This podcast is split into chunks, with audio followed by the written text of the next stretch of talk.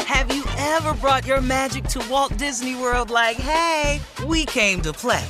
Did you tip your tiara to a Creole princess or get goofy officially? Step up like a boss and save the day? Or see what life's like under the tree of life? Did you? If you could. Would you? When we come through, it's true magic. Cause we came to play. Bring the magic at Walt Disney World Resort. All right, y'all, it's spring, and you know what that means. It's time to start planning our summer festival traveling. Yep, it's time to get into my Airbnb bag cross country, AKA uh, time to visit my homes all across the country. And you know what I never think about? Why not list my own spot on Airbnb and host some folks at my house? I mean, my house is cute. Yes, let's make money while we're spending money. Just trying to help you out, man, because your home might be worth more than you think. Find out how much at airbnb.com slash host. Tired of not being able to get a hold of anyone when you have questions about your credit card? With 24 7 US based live customer service from Discover, everyone has the option to talk to a real person anytime, day or night. Yes, you heard that right. You can talk to a human on the Discover customer service team anytime. So the next time you have a question about your credit card, call 1 800 Discover to get the service you deserve. Limitations apply. See terms at discover.com slash credit card. Questlove Supreme may contain language that some of our listeners may find offensive. Listener discretion is advised. Suprema, su, su, Suprema roll call. Suprema, su, su, Suprema roll call. Suprema, su, su, Suprema roll call. Suprema, su, su, Deep cut. Suprema Check it roll out. call. For you Romeo Blue fans, Yeah. dig this scene. Yeah. Met a girl in Toronto Yeah. named Juliet Green. roll call. Suprema, su- su- Suprema roll call. Suprema, su- su- Suprema roll call. My name is Fonte. Yeah. And I'm a winner. Yeah. Check out my new hairstyle. Yeah. From my man Sinner. Roll call. Suprema, su- su- Suprema roll call. Suprema, su- su- Suprema roll call. Sugar, Yeah. I'm your fantasy. Yeah. No. Sugar, I taste so sweet. Uh. Suprema roll call. Suprema, su- su- Suprema roll call. Unpaid bill. Yeah. So much to do. Yeah. Shout out to Lenny Kravitz. What's up? Yeah. My second favorite Jew. Suprema roll call. Suprema. Su- Suprema roll call. So there's only one thing on which to focus. Yeah. Boss Bill wants to know Yeah. why did everybody hate circus? Roll call. Suprema. Su- su- Suprema roll call. Suprema. Su- su- Suprema roll call. It's like Yes. So fresh, so clean. Yeah. Lenny Kravitz is here. Ooh. Yeah. And I'm Black Velveteen. Roll call. Suprema. Su- su- Suprema roll call. Suprema. Su- su- Suprema roll call. My name is Lenny. Yeah. I just woke up, Yeah. so it's gonna be really hard Yeah. to get me to spoke up. Suprema roll call. Suprema, su, su, Suprema roll call. Suprema, su, su, Suprema roll call. Suprema, su, su, Suprema roll call. Wait, uh, I, got, I gotta say something real quick, uh, ladies and gentlemen. Let it just let it be known that Laia was not dressed like this during Mike Birbiglia's episode. I'm going out later. She didn't have that gold velvet on. No, not for Berbiglia. I'm going out she later. has she has gold velvet on. She gold velveteen. I'm going out later. Oh, Sure, y'all. really? Okay. This is for all my ladies that wish they was where I was sitting. Okay, there you go. Okay. yeah. I, Girls are sitting out tonight. yeah, I was gonna say. Uh, They deserve to come out every once and again. I see. We need to have Lenny Kravitz Hot on outside. Every it is. It's at you know, 51 degrees. Uh, anyway, ladies, and, ladies and gentlemen, welcome to another episode of Questlove Supreme. Uh, actually, you know what? I owe our uh, guest today an apology because I never truly give him enough credit for his his influence and his artistry. And um, I believe that he has truly kept the the concept of what they once called in the '80s retro nouveau. I think Nelson George coined that term. retro nouveau slash instant vintage vibes alive, uh, long before the Daptone Empire or uh, the cats, the LA cats from Breakestra, or you know, anyone that's built empires off of of keeping vintage vibes alive. Mark Ronson, like, same, yeah. Yeah. Right, yeah. Yeah. Every, everyone. You know, th- this man was first, so influential. Uh, without no doubt, uh, even at this day and age, uh, he's probably still the coolest dude to walk on the planet some 30 years after his debut. Uh, Let Love Rule uh, came into our lives, and we want to welcome Thank you, brother. Oh, Leonard. Wait, what's your middle name, Nelson? Albert. Leonard Albert Kravitz. Yeah. That's what he looked like. Full government. I got an uncle named that too. Leonard Albert Kravitz. So Yeah. uh, to to Bill and Steve. Uh, Yes. Now, d- do you feel that the uh, Baker Boys. Finally. We're the Baker do Boys. you, do you now feel that the, the, the, the playing field is Yes. now even? It's like a little more even. This is very balanced. I Yeah. feel this is We're very still winning balanced. because we got half of them. That's right. Well, you know, 'cause- oh, well, the, the the host is neutral, so I'm Oh. just saying. Oh. That, That's not what your face and your hair say, but I hear you. well, but I'm in, I'm neutral. So Okay. Okay. I'm just saying that you know we these two rarely. It's true. This is the most words they've spoken in like 12 combined episodes totally. Yeah. Since Berbiglia. since Mike Birbiglia. Or Jim. Anyway, Lenny, how, how how are you doing, pal? I'm good, man.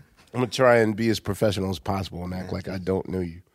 So I want to explain my roll call real quick because that was a, a mess. That's weird. Well, first of all, your your uh, your timing was like light years. No, like, that was- normally That was me. That was me. I was off. I feel like you did that on purpose though. Ah. no, no, I was trying to sing Sugar, your song, and I fucked it all up. okay. So that's that. Cover Lenny Kravitz in front of Lenny. I'm coming later and uh, fix that. No, you, we can't we can't fix any roll calls. Um, But sorry, yeah, that was bad. So how's it going, man?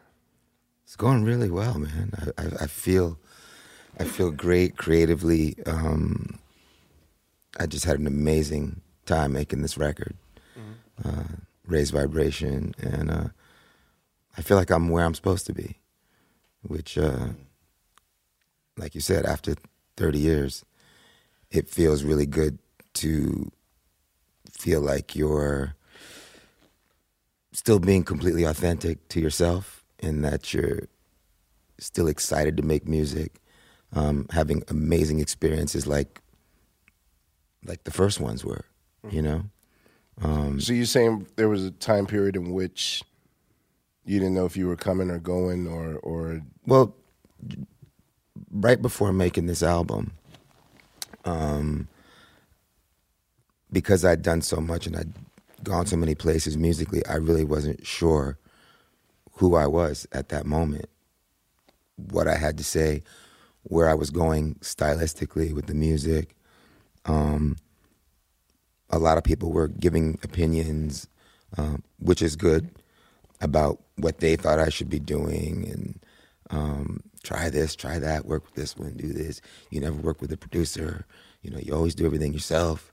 You know, uh, and and so, and and this whole thing about remaining relevant, which I learned a lot about because it, it really doesn't mean anything. Uh, well, to me, um, being relevant is being true to who you are at at any given time. Um, And what was I gonna go do? Like I was, I was gonna go make a trap record, you know? Like not that I don't dig it, but you know what I'm saying? Mm-hmm. Like try to be that guy. Like okay, let me go, let me go be hip and go. I'm grab it. Look, come here.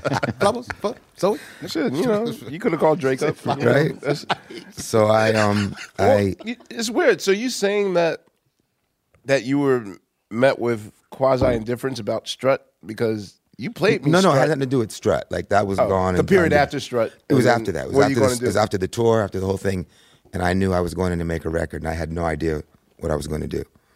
And so, after trying this, trying that, doing this, doing that, listening to everybody, uh, uh, writing all these tunes that that I was Mm-hmm. trying to write, um, they were okay, um, but I wasn't feeling it like that. And so I just got really quiet, closed the studio door, went back to just living island life, being quiet and just being out in nature. And I woke up one morning, like four in the morning, with, with a song in my head. Ran to the studio, started putting it down, and the floodgates just opened. You know, I had to, I, I had, to, I had to wait. F- uh, I had to wait to receive what it is that I was being given. So when you're in your your island Mm-hmm. and uh, the Bahamas, uh, is there pressure like every morning that you wake up when you're like, okay, where's my inspiration coming from? Because usually when people live Mm-hmm. in beautiful isolated places like that, Mm-hmm. usually the purpose is is to connect with the land and receive ideas. Absolutely. And just live. So I'm not on a schedule. I'm not, you know, like I have to go in every day or I just wait till I feel it. And once I feel it and once these dreams start and the music starts coming out, then it just keeps coming. And then I'm just in there like for months, just working, Okay. you know, yeah. So where were you born? I was born in Bed-Stuy, Brooklyn, Troop and Kosciuszko. Do or die at best. Yep. 368 Troop Avenue. Three blocks from where I used to live. Um, It was me, Jay, Mike Tyson, you know, that crew. You were in the Marcy Project. No, but we were all in the same neighborhood. Oh, okay. Yeah. I see. Um, in general, like I mean, I've I've I've seen interviews before where he's like, you know, you were in two worlds, a black and well, you know, your Yeah. album was also called a black and white world. So, um, but w- what was I mean f- to be a child in the '60s in Brooklyn? Uh, was this a well received idea, especially you being before I, born before. I don't know what you're. I'm not trying to fish for your age.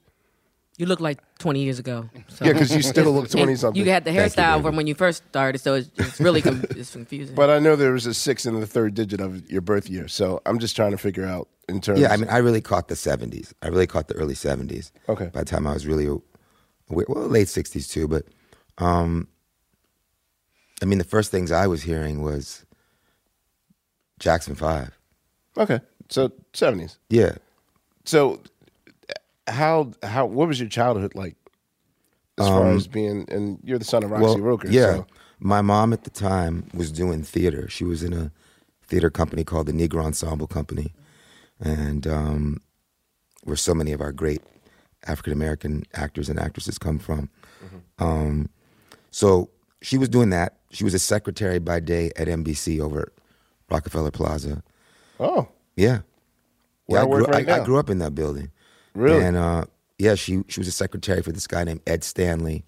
I forget what his position was. My dad was a producer. He started out as a page, became a producer. They met there. Um, they met at Thirty Rock. They met at 30 Rock. Damn, so you're a Thirty Rock baby. Yes. That's they met crazy. At, they met at 30 Rock. Uh, Did he ever say how he, ca- how he ca- how, I want to say caught her, but that feels disrespectful. How did he catch Her eye. Mm-hmm. Yes, how did he That's catch what you her? meant. How, yeah, how did he catch her eye? Um, he was very much into the arts, Mm-hmm. very much into music, very much into jazz. Um, like he produced the the Paganini show that was on there, and this and that. He was working with all these jazz musicians and hanging around with Louis Armstrong and all these folks. Mm. oh, and- he and- funky. okay. and going to the theater and he was that he was that cat and you know he he he was kind of smooth he was kind of he had s- he had some swagger he was a ukrainian you know a russian jew uh, now ukraine we get specific before it was all russia um, and he went after my mom and they were dating and and uh, and uh, yeah then they got married Russian Jews known for their swagger. Shout out to Russian Jews. right right you know what i'm saying Yeah, all of us are pouring that bill. Yeah, and, uh, Yeah, like, y'all and like Steve right now. Y'all are our annotations now. Yeah. Is- I'm sorry. Is that what y'all? Is that y'all too? Well- And my Real mom was smooth. older. She was like in her She's older than your Thirty. dad. no, but I mean she was like in Oh, her okay. later thirties, and um, or late thirties, almost. fo- I don't remember when they something like- met? Yeah. Wow. My mom hadn't been married. Wow. My mom was like, What's up with that? Uh-huh. she was holding out. Ah. So Waiting for a real one. you know, waiting for a Russian Jew, right? Come on, man. Ain't we all? Get on your mark. and um, they were they were very friendly. With you know who Bobby Short is? Yeah. Heard. Bobby Bobby Short used to sing at the Cafe Carlisle. Uh, I happen to like New York. There you go. That's my shit. He's a he's It sounds familiar. Oh, he- he's a brother who sang like Rogers and Hart and and and, and, and Ellington and, Mm. and Cole Porter and Cafe Society singer. He was in that. Well, see, you're probably too young. I'm like I'm not, but I he, ha- he I- sang that She was Charlie born in commercial in the 96. 70s. I might be, but my my father's a child of like that time, so yeah. Oh, that's him? He sang that He sang commercial, that? Charlie. Yeah, Damn. I think it was Lauren Hutton running around. He was like Charlie. Charlie. And- yeah. And she was the baby, so yeah, that was, anyway, they were they were they were all like a crew, Mm. and um You grew up around Bobby Short. yeah, That's I crazy. used to drive Bobby home after the gigs. When I got older, I used to Wait, what? because I used to always go back. Like when I like when I was a kid, I, I was going there since I was five years old, and um, then when I got older, you know, I still went. Loved anytime I was in New York, I went to see Bobby, and I would go to the second show and I'd drive him home. But anyway, the point was, Wait, you have. I'm sure you have. You have for the longest I've known you. Mm. All of your your life footnotes. Right. Oh, by the way, da, da, da, da. it's some mind blowing shit. I, I'm gonna skip a little bit ahead, but your your Sherman Hemsley story of the first time you smoked weed or whatever yeah, was Was with Sherman Hemsley? oh, the well, first time 'cause- you did. Wow. people, people, I've heard stories. you know, about Sherman. he was so different from his character. yeah. Mm-hmm. I heard He he had like, used to. had like an acid. I lab in tried to his Oh basement or man, something like that. he used to drive in. He had this silver, I remember forget, Cadillac uh, Seville, the box one. you know, those first ones that came out. And he had this this this Mexican brother named Ralph, had big old curly afro. Used to drive him, and that car would pull on the lot. All you could see was like Cheech and Chong. All you could see was smoke, and he was either jamming Yes or the Grateful Dead Uh, What? or wow. Santana. Well, there's an I was going to episode say of the Jeffersons with Gentle Giant. I Yeah, yeah. tried. Okay, so the members of Gentle Giant manage. Uh, all right, which member of Heart is not married to what's his name from Rolling Stone? Uh, Hart, uh, Nancy. Anna Nancy. oh, you mean And- Cameron Crowe? yeah. All right. So which one? Anne is married to Cameron Crowe, right? I believe. Yes, Is that the- the Nan- the, that the was blonde, Nancy's, uh, right. The blonde. Yeah, yeah. So the guitar Nan- player, the guitar player. Yes. So Nancy, her managers are members of Gentle Giant.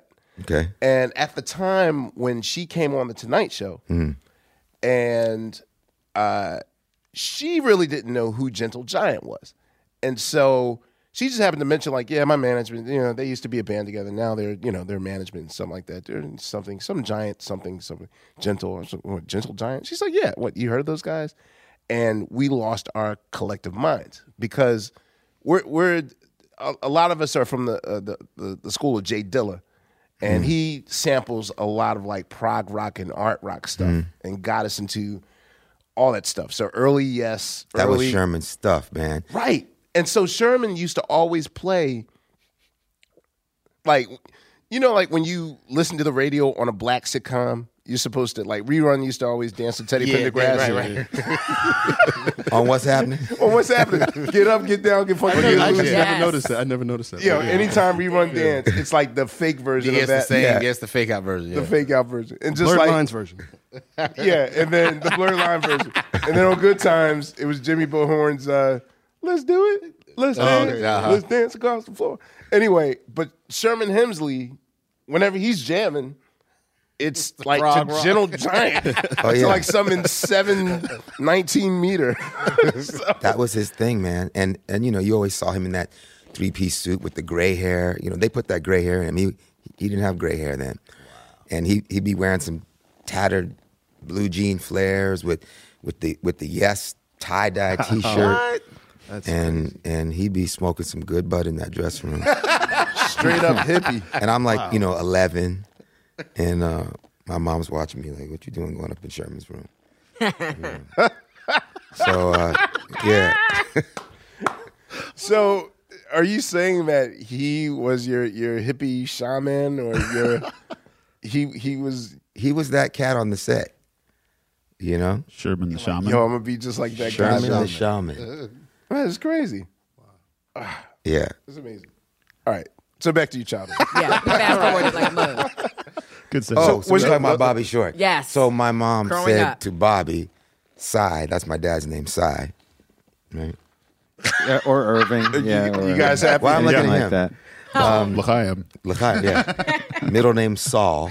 I mean, it's as Jewish as it gets. Seymour Saul Kravitz. Wait, what? Wow. Seymour wow. Saul Kravitz. That was my rabbi's name. And uh, my mom said, Cy asked me to marry him.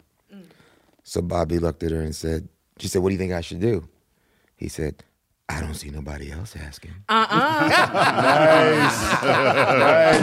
Good shots. Good shots. Nice, nice. But the, well, he got a point, and I guess it's the same thing she Which said. is kind of crazy because my mom was all that, Mm-hmm. gorgeous. you know? But anyway, Was she they the, got together and I'm sitting here. was she the fashion queen that she was on TV? But oh, she, the same, was yeah, right. Mm. Well, amazing. Yeah, she was. She was that lady. From the get. Yeah. Oh yeah. Side note, or this is weird to tell you like in front of three million people. No, no, no. I tried to tell you last time as a surprise, but uh you gotta I, have you ever met Apollonia Coterio yet? No, we spoke because she, She has told something you? for me. Yeah, she has the pictures for me. Mm. She, She told uh cool. did tell me because after a while it was I've just been like, living with it that took shit forever. no, she's got the pictures. Do you remember the episode when the Jeffersons shot uh in Hawaii? Yeah. Yeah. Yeah. like All A right. whole week. Yeah, exactly. Yeah. so apparently she took like a bunch of uh, Polaroids and had photo books, but left it behind. And uh, Apollonia just happened to be scrounging through like you know vintage stores, or whatever, and saw Found my mom's pictures Whoa. found her in pictures Hawaii. but in a store? at a, at a yeah at, at some sort of like five and dime thrift store thing. So she Yo, what? Does, are any of her clothes still around? not for nothing. I just wonder. gonna I- I- wear 'em? Zoe. The Zoe. Well, no, she's not Zoe's tall like- enough. Zoe's this yeah, big. she's this big. I would get Zoe's them four joints foot tailored. six. I would get the. I didn't come know on. she was that short. I didn't We- know. I thought you she get was- that joint tailor. You cut it off in half. I assume that your mom was like five eleven at least. Like uh, Yeah. or- yeah, yeah. so that means it's not the clothes. Are, okay. I was just. There's a couple pieces left. I mean, Zoe's got like And they should be in a museum somewhere, not for nothing too. If they can't fit Zoe, they should be Oh, in that's a museum. sweet. Some, I, they should be in the Smithsonian in D.C. I think we're all Everyone's huge looking at me, fans man. Of, your, of your mom. Yeah. Everyone's What? looking at me. What? I had to. I'm sorry. I am black. Anyway. like, did you really think? I didn't know Zoe was that small. Oh, I My didn't- I grandmother's didn't- small too, but I let some things out. No, but uh, I mean, dude, this is like, trust me. Zoe used to sleep on his couch. No, I remember really? Zoe had a long time in, in Philly. I remember she was in band and whatnot. Oh, Nouveau this- Riche. Yo, for real, Lenny and Zoe are single-handedly responsible for all of the French toast jokes y'all got with the oils that I use. Oh, like coconut oil. What you do? For like two years, Zoe wouldn't tell me the, the, the vanilla oil that she uses. Uh, uh, sorry, there's Oh, a she was holding vanilla. out? There's a vanilla right, oil. but then at your house, Smell like you? You know, uh, okay, so t- t- another TMI moment. You know, like when when you're wait, what you say? I said, does she smell like you? Because you're the- no, like Oh. she was first. okay. Got it. She wouldn't Smell her. tell me. IHOP was first, and then Zoe. Oh, they ain't got no you. vanilla oil at IHOP. Are y'all serious? Is there serious vanilla oil and that you then, can cook? Okay. Oh, and then no, and then uh, she would never tell me. And then uh, I went to that cookout at your spot in Miami, and in the Right. bathroom, I saw the bottle there. That's right. And Oh. you started using it. Well, yeah, that- Yeah. but then, but then, Poopery? but then I went. Uh, I went. This dude smelled like a vanilla cake. I remember. He still does. You're not, you're, you're not spraying yourself with poopery, right? Because it was in the No, bag. no, no. no. okay, all right. But like No. uh, these know what you're little, talking about. were they silver the bottles? What toilet were spray. they? Those bottles. say it again. They were these little bottles, right? Yeah. They came from France. Right, Oh. exactly. Yeah. But she uh, left it there, so I took a photo of it, and then I ordered like 42 gallons of it. and then I bathed in it. Got Costco size. you could have got that at Bed Bath and Body She got Works. legit mad at me for like j- j- jacking her her swag. Like that was her thing. Right. Yeah. She got mad at me, so she stopped using it. But you know, But every I mean, chick at the goes time, through a it was- vanilla stage. Just give me girls and all that stuff. Like what the fuck, like you know. I had a girlfriend in Paris that used to wear it, and she was a little girl. She She loved that oil. That that's where that, That came oil works Yeah. gangbusters on. I'm your sorry, love life. this is just a yo s- rock that oil like uh, No, and I you was- will have no this was- more trouble. oh, First of all, I smell good today. Second of all, do you have like a favorite smell thing, or do you just rock it straight, Lenny? I'm just because we were talking about smells. I just wanted to know. from. Me personally, Yeah, you personally. Straight Lenny. Uh, yeah, straight Lenny. it's straight Lenny kind Okay. of a lot of, a lot of the time. just saying, we're talking about Zoe's But, um, smell. no, we were talking about the oils. So anyway, can we go? We went back? from French toast to so back to when you were six years old. Anyway, man, let me get to music at least. so, d- wait, do you have any siblings? Or are you the only child? I Ah, have two half sisters from my dad's first marriage. okay. Aha. Where are they? Are they single? this is like speed dating tonight. two for two. chatting with Sugar. Are they old? They said older sisters, right? Yes. Older. Mm, you need that in your life. Older than me? Well, no, I I, don't doubt need it. that in my life. Two older, beautiful Jewish women. Okay, I need them in my life. Twist my arm. So, how did you get interested in music? It was all around me. I uh okay. F- first concerts. First concert was Jackson Five, Madison Square Garden, Mm-hmm. with the Commodores opening. Before they were called the Commodores, they had. I remember talking to Lionel about it. He's like, we didn't even have a name then. They had some other name they were going under. Mm-hmm. Saw James at the Apollo when I was like six. Saw, then started going. You know, saw Duke Ellington at the Rainbow Room Mm. Um, used to hang with him because my parents were, were close with him. I remember being at a sound check sitting on his lap while he played. It was actually that was my fifth birthday, um, because uh, they played Happy Birthday to me.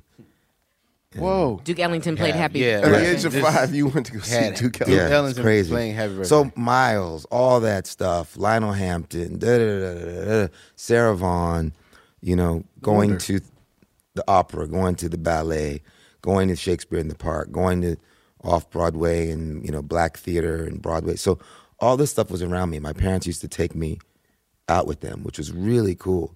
Whenever I could go, whenever they saw fit, they took me to parties, they took me to clubs, they took me to go see stuff. So I saw all these people before I was 10 years old, I'd seen like everybody. Were you one of the few kids allowed in Studio 54? That that I didn't make. Thank you, Jesus. That I didn't make. That would have turned you out. yeah, we that I might not didn't be make. talking to you right I don't now. have any pictures like with Liza Minnelli and Michael Jackson. and, Bianca you know, Jagger no. on the But White were you Horse. usually the lone child in those situations, Yes. or were there like maybe a couple other No. kids that you might see? No, it was No, just it was, it was me.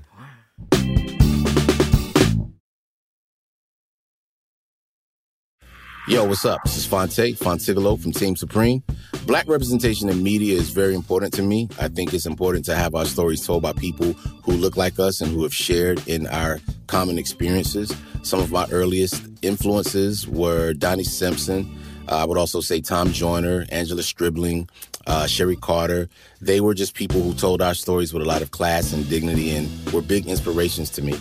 The next generation of influential black voices can be found on NPR's new collection, Black Stories, Black Truths. Black Stories, Black Truths is a celebration of blackness from NPR. Each of NPR's black voices are as distinct, varied, and nuanced as the black experience itself. In the Black Stories, Black Truths collection, you'll hear stories of joy, resilience, empowerment, and creating world shifting things out of struggle. Every episode is a living account about what it means to be black today, told from a unique black perspective. From Bobby Schmurda to The Wire, Michelle Obama to reparations, there's no limit to the range of black stories, black truths. Black perspectives haven't always been centered in the telling of America's story. Now, they are the story. In NPR's Black Stories, Black Truths, you'll find a collection of some of NPR's best podcast episodes celebrating the black experience. Hear a feed of episodes from across NPR's podcast, The Center Black Voices. It's NPR Noir. Listen now to Black Stories, Black Truths from NPR, wherever you get podcasts. All right, y'all. You know what season it is. Tis the season for spring breaking and planning our summer travel. And if you're like me, you're already in your Airbnb app trying to find which spot is right for you. Now, listen, while I'm looking to spend all this money, what I'm not doing is thinking about making money with Airbnb. See, you got to change your mind state. Make the money while you're spending the money. How you say, Laia, do I make the money? Well, you host at your house. And I know what you're thinking. I mean, my whole house. Uh, well, no, you don't have to do your whole house. I mean, you could do a room or, you know, do the whole house. So make some money while you're spending some money this summer. I'm trying to tell you, your home might be worth more than you think. Find out how much at airbnb.com slash host. In the 1980s, Frank Farian was riding high as a successful German music producer, but he was bored. German pop was formulaic, dull, and oh so white. Frank had bigger dreams, American dreams. He wanted to create the kind of music that would rival larger than life artists like Michael Jackson or Run DMC. So he assembled a hip hop duo, two once in a lifetime talents who were charismatic, full of sex appeal, and phenomenal dancers. The only problem? One very important element was missing, but Frank knew just how to fix that. Wondery's new podcast, Blame It on the Fame, dives into one of pop music's biggest controversies. Milli Vanilli set the world on fire, but when their adoring fans learned about the infamous lip syncing, their downfall was swift and brutal. With exclusive interviews from frontman Fab Morvan and his producers Frank Farian and Ingrid Segee, this podcast takes a fresh look at the exploitation of two young black artists. Follow Blame It on the Fame wherever you get your podcasts. You can listen to Blame It on the Fame early and ad free by joining Wondery Plus. So when did you discover that you had a voice? Not until, well, okay, so when I was 11, when my mom got the Jeffersons, we moved to LA. And she. So that was shot in L.A. Yeah. I'm sorry. I'm Yeah. thinking so much The New York building, that it actually, a never- little drummer trivia. The Mhm. building that's on, I forget, 80 something and third. Grady Tate lived in that building. What? and he was a friend of ours. So before the Jeffersons, we used to go over. In fact, Grady Tate gave me my first drumsticks and drum pad. Word? Yeah, gave me my first little Remo drum pad. Remember with the little gray Yeah, rim? yeah, yeah, yeah. he gave me my first sticks and, and pad. But he used to live in that building. That was the Jeffersons building. Come on, y'all. How would we Everyone's know? like, how would who's we know- Grady Tate? I'm about to say, just help help the Tell 'em who babies. Grady Tate is. Help, help the babies. Oh, I mean, he's And like- noted jazz, you know, god. Yeah, of- of studio drum- drummer. Yeah, everything. If you remember, oh, see, I'm bringing up stuff. No, I- just I keep do it. looking at No, her. no, Oh, we- please. we rabbit hole on Remember, the remember show. S- Schoolhouse Rock and all that Yes, stuff. yes. There was a song called "Naughty Number Nine. Rest in peace, Bob Monroe. Yeah. Today. Naughty Number Nine was Grady Tate. Yeah, he Okay. sang. Also, yeah, I Yeah. forgot. He also sang. I ask questions for me, but I also ask I don't know questions why I keep for the looking people. at you like I- because I asked the question. I wonder why too, because Mike Birbiglia didn't. you wore like twelve hoodies. I don't know what you're talking about. anyway, so to my voice. So we moved to LA, which was a culture shock because I, I was getting ready to go into the sixth grade. And now I'm in Santa Monica and there's like no one on the street. And it's- I'm like, where the hell am I? Wow. Little white kids with blonde hair on skateboards going by. I, and um, it was very new to me. Anyway, she wanted to keep me off the street because she was going to be very busy doing this doing this show. So there was a boys choir that a friend of hers son was in called the California Boys Choir. And that boys choir at the time was the second rated boys choir in the world next to the Vienna Boys Choir. So my mom had me audition. She thought it'd be great, would keep me off the street. I'd learn about music. And then, anyway, I ended up auditioning, not really understanding what was going on. Got in, got trained, and then graduated into the concert choir and then ended up like my first concert was Hollywood Bowl, opening night of the season, Mahler Third Symphony, LA Philharmonic. Um, I ended up singing on albums with Zubin Mehta, and you know, That was your before- first record bef- experience. My first studio session was doing uh, the, the Mahler Third, the same one, but with um, Zubin Mehta. So I sang. I had this classical career. So I had this classical voice, and then my voice changed when I was like 15. Left the choir, and then went to high school and was just really playing guitar, bass, and drums. Um, were you self-taught always? Just yeah. no formal. But I didn't want to be the singer. Oh, okay. And um, why not? I, I just didn't. I wanted to be. I just wanted to be the guitar player, or the bass player, or the drummer. I I, I wanted to be just chilling on the side. Oh, you the know. cool guy in the glasses that And then I ended up in a band, and then something happened with the singer, and they all looking at me, and then I ended up being the singer, and I was very insecure about it for a while. What was the name of the band? Wave. Wave. Yeah. Not not. what what not- period was this? Oh, this is like uh, this is like eighty. Really? So it's like Rick James, Jackson's, Prince, you know, Funk, yeah. cameo, you know, Black band. Yes. Wave. All right. Yeah. Do you guys ever get in the Eyeliner. studio? horns, synth, two keyboard players, drums, two guitars, bass, you know, the whole thing. Anyone notable in the group? No. Mm-mm. Did you ever get in the studio with them? We did some demos, but n- n- n- this was all like really early stuff. Mm-hmm. Do you know where those demos are? no. I don't. Do you know where those guys are? Leonard Albert Kravitz. Uh, Do you know where those demos are? Don't look at me like that. Are you just are you are you fibbing on me right now, bro? Because you know I'm gonna find them demos. Uh, I know if anybody finds him, it's gonna be you. Uh, um, so that was your first band in 1980. yeah, it was like because I was just mo- I, I was really I moved out when I was 15, and I was just like Wait, how does one do that? um, another drumming story. Okay. I was 15 years old, living in LA, living in my parents' house. My dad and I were like having a hard time butting heads. There was a Buddy Rich concert at Disneyland. Disneyland was having a jazz series. So that night was going to be Buddy Rich and then separately Freddie Hubbard and a few other folks. And so I, I wanted to go Freddie see. Hubbard at Disneyland. Say what? Freddie Hubbard at Disneyland. Uh, I know, it's kind of Yeah, that strange, is, right? Man, Yeah. That's cool. That's, Like, that's that what could it's like go so inside Sugar Steve's head all the time. No, no, no. Freddie, Freddie Hubbard, Hubbard at at Disneyland. you just summed it up. And so I told my But dad. Wait, eh, wait, time out. Are you thinking of cursing out Freddie Yes, Hubbard? yeah. like I'm, I mean, that could go so many different ways in front of cheering. Okay, so go ahead, Lenny. Sorry, sorry. No, no. So I told my dad I want to go see Buddy Rich because, you know, I want to see him.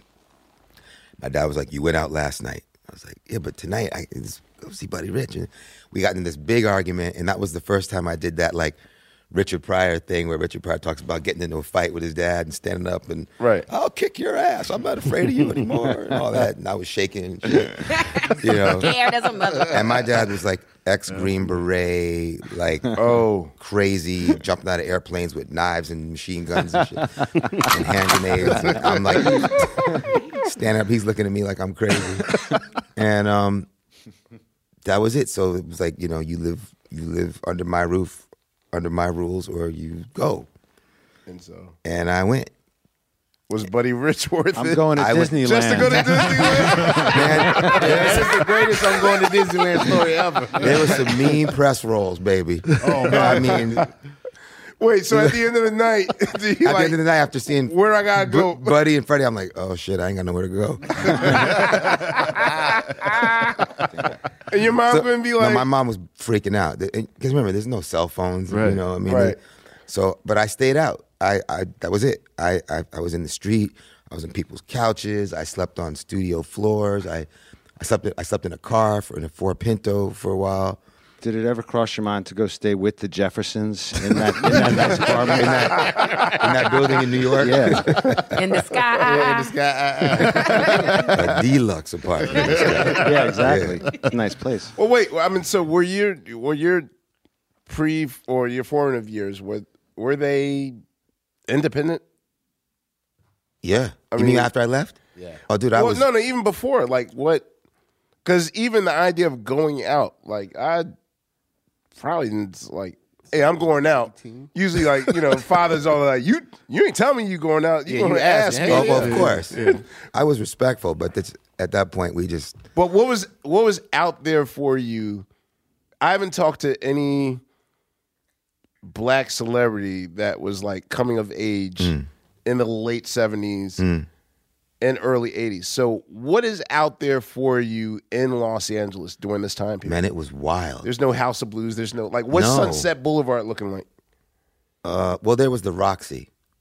Where was your hangout? Which What's was- what was your like? I mean, I hung out at people's houses. I hung out at at uh, st- I was I was friends with uh, with uh, Kennedy Gordy, also known as Rockwell. Rockwell, yeah. We went to high school together. I was gonna say, do you have any Apollo connections So I- between? Not Apollo. Yeah. Benny Medina. Apollo. Yo, when I Astro when I, Disco? when I when I met, all right, so I wish I could have seen the look on Lenny's I face. went, Oh, I Okay. went to just now I went to a understand. J Lo show, right?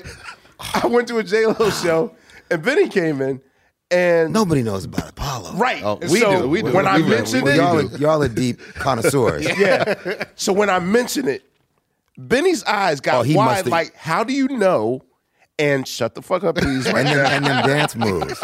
And those- oh, yo, I got their soul train appearance. I got their when I met, dance fever appearance. I knew, I knew uh, Benny when he was 16 because I was going to Beverly. I was in the same class as Kennedy, as Rockwell. Right. And then his older brother, he had an older brother, Carrie. Carrie, yeah. All them- And Benny was Barry's gopher, assistant. Yeah. So when he had the afro and the whole thing. Benny, Um, Benny was his his the ditty to Andre Harrell. Yeah, yeah, that was Benny. that was Benny. Yeah, yeah. yeah. and uh, Because you That's said actually a wave. perfect announcement. The second you said wave, I said, "Damn, it, that's almost like one step remove away from my Apollo." Yeah. And some- wanted- I wanted to it ask if you was. had any connection. It was. But um oh, you got to tell mad stories now. so I used to so I, I used to be up at Barry's house a lot. Uh-huh. You know, and you'd wake up in the morning and Jermaine be sitting there and Diana and you know, Marvin and everybody. I mean, it was How old are you getting at this point? like 16, 15, 15 years old. yeah. And at that, did you know like the magnitude of I had how big never they were? seen man, I grew up in New York, you know, in apartments. Okay. I'd never seen anything like these people were living in like I, I didn't even know it existed. He had his own arcade, pinball machines and video games and you know, VHS players all over the place and rooms and cars and instruments and you know, I I- I'd never seen anything like that in my life. It was a bug out. But yeah, that was one of the places I used to hang, and then I, I stayed with people, you know, living on couches and and all that kind of thing. LA life. So uh, how? But the scene it was a lot, it was a lot of clubs. Okay. Clubs, studios, people's houses. Studios, the clubs were good then. Yeah. Well, I know that you know the the the hard rock heavy metal scene that was formed on Sunset Boulevard, Mm-hmm. at least like for the Motley Crues and all that. Those, but where would the progressive black people hang? Like, where were they Mm. allowed? What spaces were they allowed to be in? There weren't clubs like where those bands really. Well, actually, there was some clubs on Crenshaw. There was one called the Total Experience. Oh, yeah, yeah, that's a yeah. Lonnie Simmons. Lonnie Oh Simmons, wow, yeah. damn! uh, Yeah. All y'all, Hey, listen. All right, you know who I am, right? they know more than I do. I Oh. brought them here to be my Oh, okay, brain trust. okay. I'm just I'm Ronald McDonald. These guys are Ray Grimace. Kroc. You know, yeah, right. Grimace. I'm Grimace. Y'all Ray Kroc. So can I just ask a middle question? So when he when he said that, what did that trigger with y'all two? Oh well, no. So Lonnie, Lonnie, Lonnie Simmons, Simmons. was the owner of Total Experience Records. Lonnie Simmons. That ran, uh, the Gap Band. Yes. The They Gap- signed the Gap the Gap Band, Band. Yarborough Okay, Peoples and all I that. got- the all club was also where they shot the club Dolomite. scenes at Dolomite. In Dolomite. yeah. I actually did a gig in the Total Experience once. Wow. Yeah. Really? Yeah. What was that club like? Because everybody Man, it was just that's where all the brothers was that hung our out. It House was of a- Blues? Yes, yes. And then there was a jazz place on La Brea in Washington called the Parisian Room, where uh, uh, Arthur Prysock used to. You know who Arthur Prysock is? Don't do that because you know what? When you look at me, you don't look at Here's Bill. to good friends. Tonight is kind of special. I do. beer with She don't- she- I know the like song. that's I did gonna not like know that's that. gonna help her out. That bit- the low Wait. and brow commercial I gonna did help not her out. know that he. Did, I didn't know that was Arthur Bryce. Yeah, that's Arthur Prysock. Y'all, can we do a God damn, room Lenny, check you're and a see that I'm genius. not the only one that doesn't know that? Because Bill Sherman, you did not. You don't know tonight. Let it be Ro- Thank Lone you. Brow. Huh? You don't know tonight. Let it be Lone Brow. Let it be low and I brow. remember. Yes, I remember the beer. The beer, Lauren Brown. Yeah, She's still yeah. doing that Yeah, commercial? I No, used but to- in the in the I rem- seventies there was, it was a, commercial. Side, side. I was born in seven. Lenny's bringing out all the See? uh, assist on the on the side of mirror stories.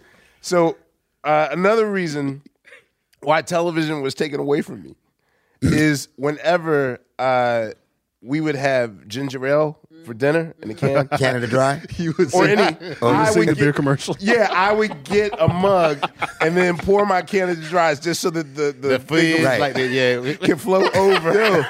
There must be a reason why we know each other. you did, the, same. Yeah, I did the same thing. Too. We all did that. Y'all didn't just drink the Lone Brown. Wait, My daddy I always let never me told drink the y'all the Lone Brown. original reason why television But got then taken you didn't away from step me. up to like Martinelli's.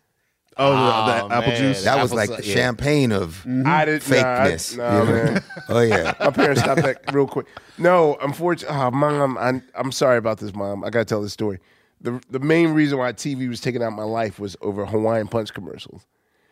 Uh, because if you're a three year old and, and impressionable, Oh, the guy watching hitting stuff- the other guy, right? Right. Yeah. So with the, basically, it- it's, maybe it's a racist commercial because like the the Hawaiian native guy would go to the tourist and say, "How about nice Hawaiian punch?" He's like, "Sure," and he beat the shit out of him. no way. Right. And so one day I told my mom, I said, "Mom, come here. Um, Uh-uh. I'm gonna ask you for Oh. it. I want you to say sure after I ask you for Oh, no. Hawaiian punch." She's like, "Huh? Just say sure." Okay.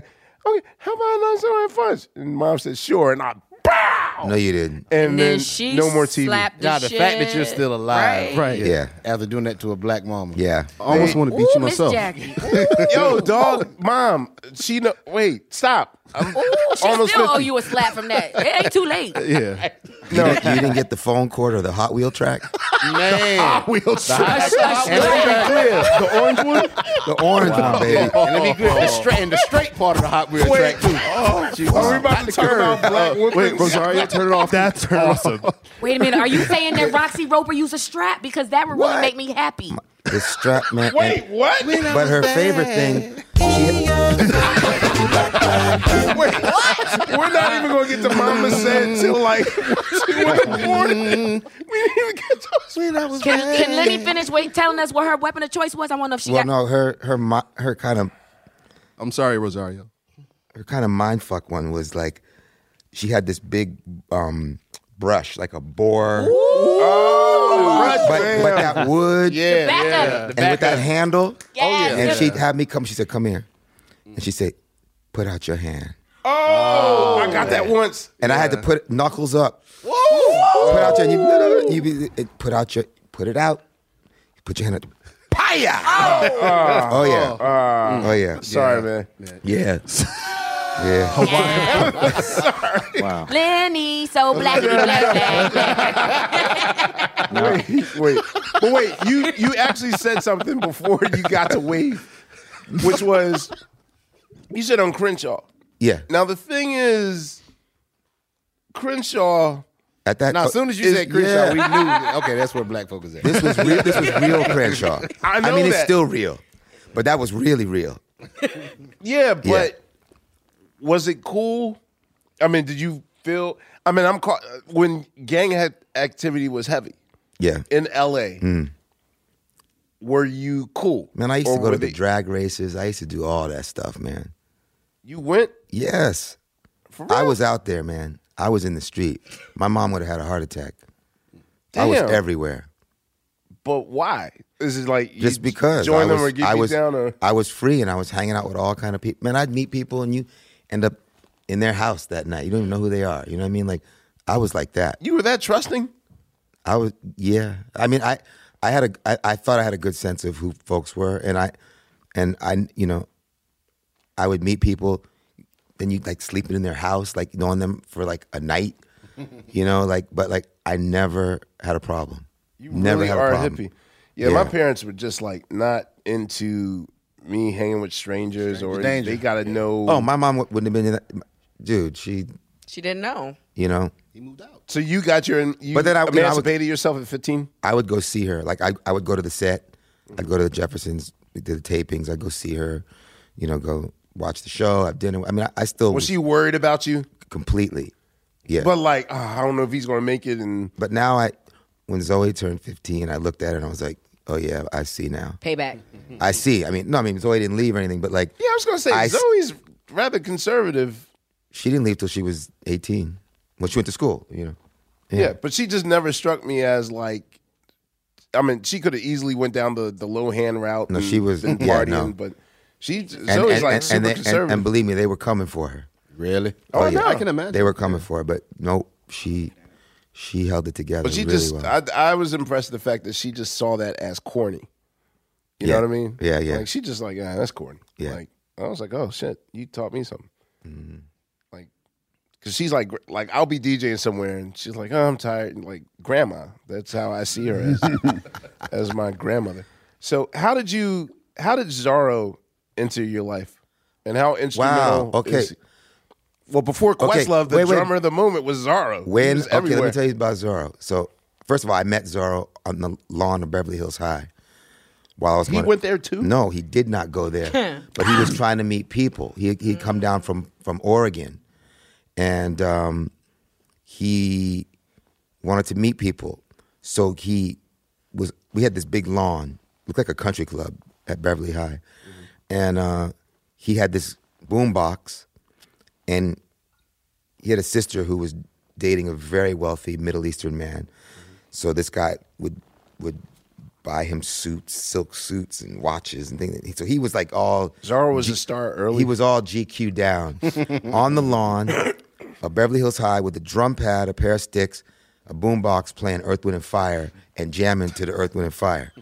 So of course I come out of class and I'm I see this dude on the lawn like sitting there playing Jupiter, you know? Wow. Right. And I was like, "Who's this cat?" It's funky. So I went up to talk to him, and that's how everything started. Now, Buddy Rich, that was me and Zorro.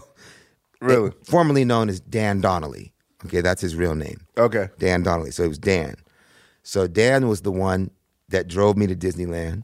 That we, we, went, we went to the concert together, and um, Was he the bad influence in your life that your parents was like- Buick Regal, cream colored Buick Regal? Um, was he what? Did your parents see him as the bad influence in your no, life? no, and- he was he was a good kid. was he very- calling himself Zorro then? No, no, no. He he was Dan Daniel. Donnelly. Okay. Now Zorro happened because I got him the audition for New Edition. Wait, how'd that happen? Okay, this all leads. See, all this connects. Now you, Zor- Zorro is a connection here because I was trying to get record deals and doing my thing, and at the time Gerald Busby was trying to sign me, and he was over at MCA, after he had left A and M Records. And so him and Lul Silas and all them cats, and they're like, we're trying to put a band together for New Edition. Do you know a drummer? I said, I know a great drummer. I called Dan. Yo, they're having a New Edition uh, drum audition. Here's the address. Blah, blah, blah. He went. He got the gig. Now, so now he's playing with New Edition. I'm going to see them play shows. Mm-hmm. I think the first one I saw was at. Is there is there a, a, a round amphitheater Westbury? Westbury Music Fair. Westbury Music. I went to see New Edition and UTFO open. Wow. It, man, it What was- UTFO. Yo, they ki- UTFO killed it. They all killed it. So I'm going to see shows when I can. Now they're playing Universal Amphitheater in Los Angeles. I go to see. I go with. I remember the show. I go with Rockwell. Okay. We went together to the concert, and that's where I met Lisa Bonet. Oh wow! Wow! At a new edition concert. Yep. Wow! They need- Because- because need a she black was- drop. Let me start it. Yes. yes. Wait a minute. Time So out. Zorro- Do you know who Zorro is, Laia? Can you ask Bill this quiz questions? Why is it me? Because you're, you're my common denominator. Okay. It's more fun with you. Do you know who Zorro is? No, tell me. He, I know he's a drummer. He would be the quest lover of the 80s. All right, Okay. so basically, he was a cat. He must have had his own publicist because he'd be. No, a- no, he did it.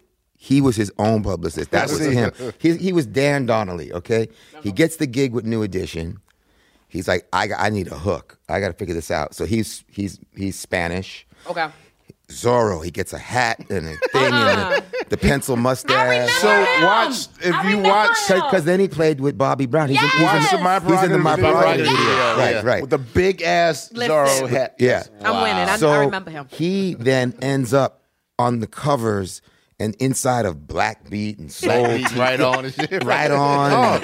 and Cynthia Horner and all them folks. And I mean, he turned himself into, he made himself a, brand. personality. A brand, a brand. yeah. Way before that was really happening. Dude, I'm. Uh, it, His low Instagram key- follows will be Yeah. popping. Yeah, Today. low key, maybe, maybe Should be Zorro Supreme. Yeah, I, good one. He gotta write some more books. No, I'm here I, all week. Try to veal. I'm just saying that had that might have had an effect on me because I was No, you know 'cause absolutely. besides Sheila E. There Nah, really there were no wasn't celebrity drummers. celebrity drummers, and he was just in right on. I know who Zara is because you know he was a famous drummer uh, in the early '80s. And then when I came out with my first album in '89, Mm-hmm. He he, was in the came Liverpool. back and he was my touring drummer. Okay, see, most of Yeah. us that start with Cindy didn't know that. See, see, learning. Cindy Wow, came Zorro on Ah, was Arguing on My first. Way, the third album. Zora was on the first two tours, uh, Let Love Rule and Mama Said, yeah. And he is where? He He's, wrote Uh-huh. he's back in LA. He's he's still drumming and uh, you know, he he was playing he was playing with Frankie Valley a couple years ago. Wow. So Yeah. wait, a hatless Zorro Right. came up to me and gave me Wait, when? What what time are we talking? I was still at Fallon, so let's say 2010, Okay. 2011. A hatless Zorro came up to me outside of 30 Rock Mm. Didn't know. and gave me, he said, These are for you. Mm. And he put it in my hand and walked away. And it was 20 of his books, his autobiography. Yes. I didn't know. And I just looked like, who would do and He's first- a motivational speaker as well. Yeah. But at the time, I was a little paranoid because now in, in the in the post 9-11 Oh, uh, okay. period we live in, this stranger walks up. Yeah. And I'm not saying you ever talked to Nard or Michael Walden. Yes. Zorro sort of did that to me. He was like, "Brother, blessings. Yeah. This is for you. You don't know who I am." But then Mm-hmm. and and he put it in my hand and he ran off. And instantly, I was like, And oh, you went shit. after some white powder in them pages, right? yeah, I was like, yo, dog, I, or what? I, and I looked, and I was like, oh, books. And then when I got in the car and pulled the book out, I was like, holy shit, that was Zorro. Like, who does that? Like, Yeah. that was the thing. Like, he just and, and I'm out. and disappeared in the night. He just disappeared in the night. Still a cutie pie. That's what's up. Are you googling Zorro right Damn! now? Isn't this what this Why show should- is yeah, about? she should do Am I that. supposed? This is what everybody should be doing right Oh, now. I Is did. listening to Questlove. Just make sure you Supreme. keep that- he and I had a DJ company in high school. Y'all DJ'd? He I he owned the equipment because he had the bread. Right. and I I DJ'd. You played And the it records. Hmm. was called GQ Productions. Hmm. I mean it was, you know. And we did the local house parties in Baldwin Hills and Ladera Heights. Word. and all that. Yes. Ladera Heights. Yes, baby. Wow. what kind of stuff would you play? Baldwin Hills in the jungle down below.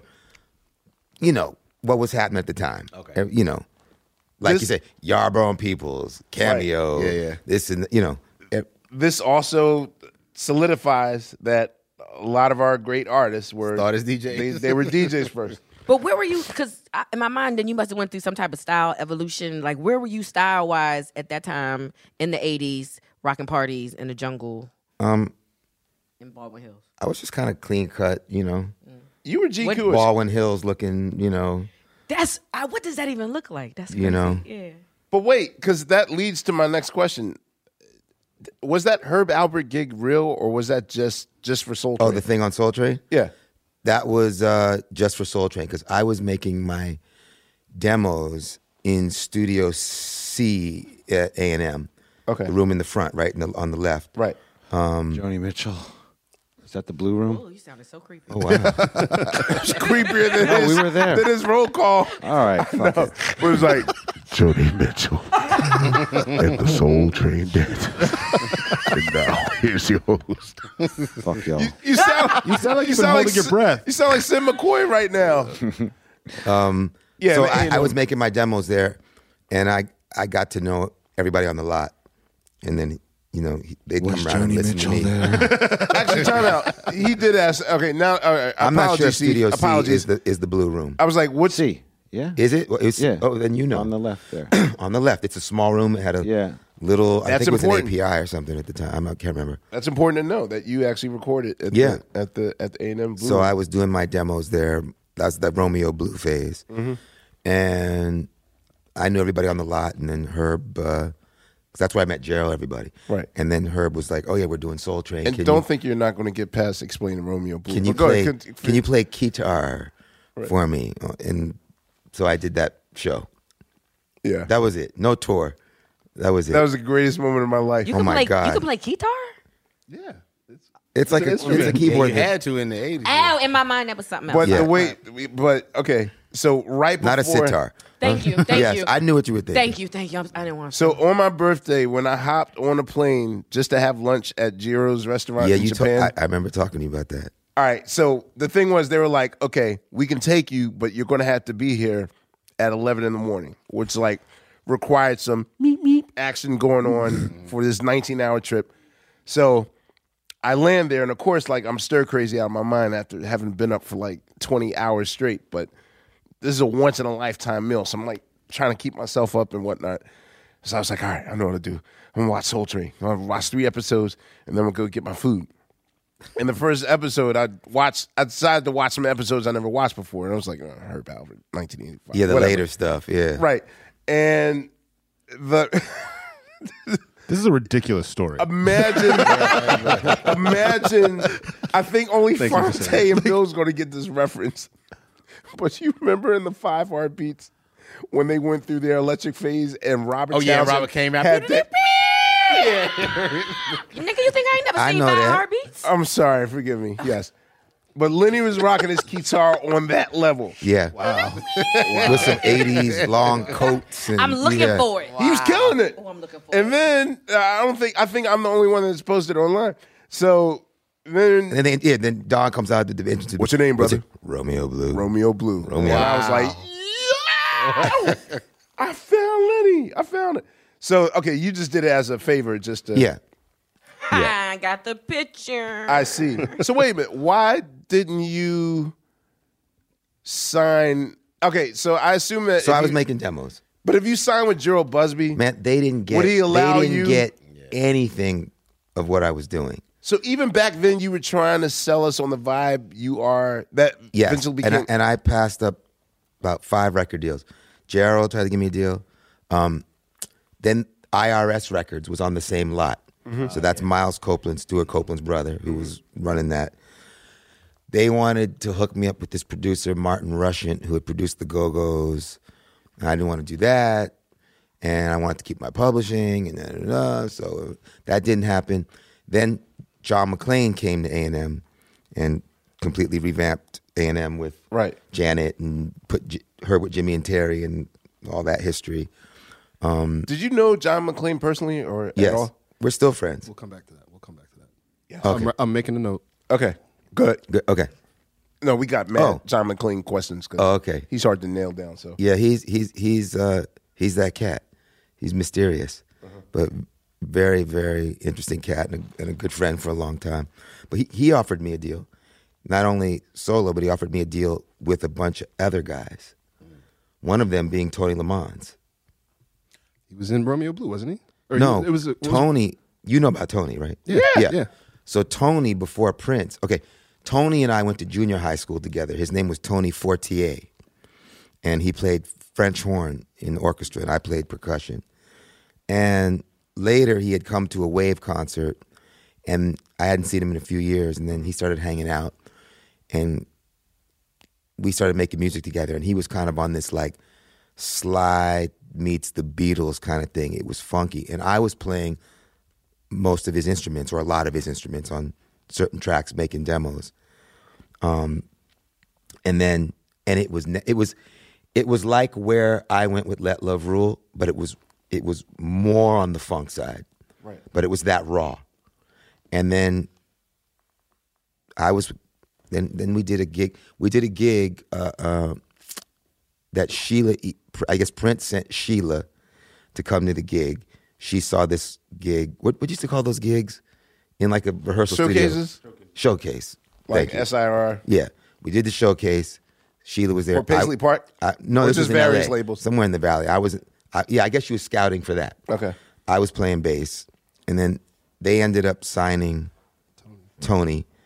Um, I went my own way to go do my stuff, but what Prince did was, which I thought was a mistake, um, is he, and nothing against this producer because I love Scritti Politti records. Yeah, he had David Gamson but he do put the him with record. David Gamson. Yeah. I- but Mm. but Tony was raw. If I played you these demos, they were they were as nasty as Sly. I mean, they were nasty, nasty funk with all these harmonies and Beatle kind of influence, and and um, I thought that the record was way too slick.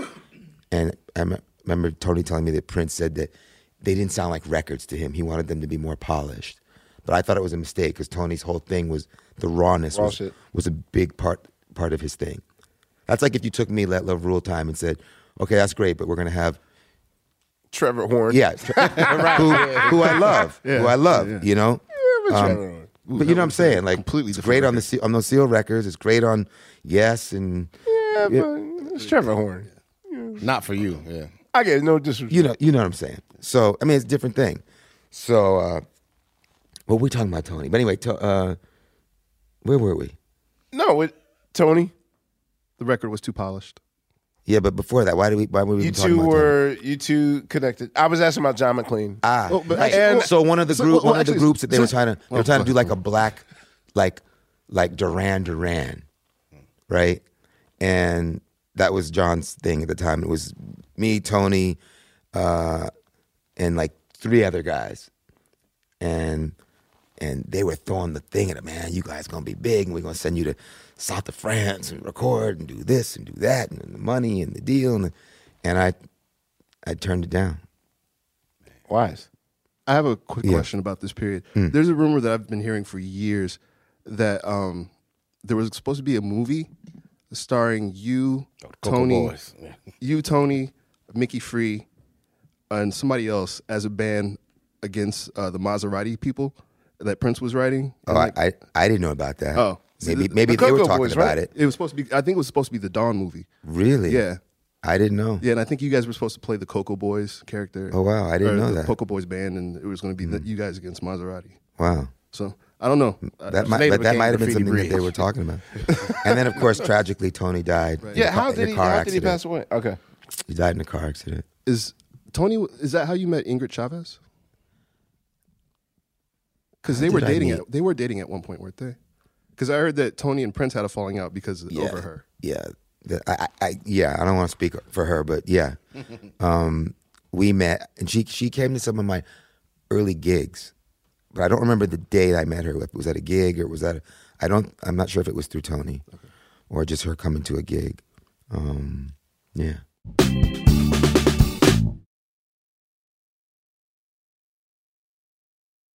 All right, y'all.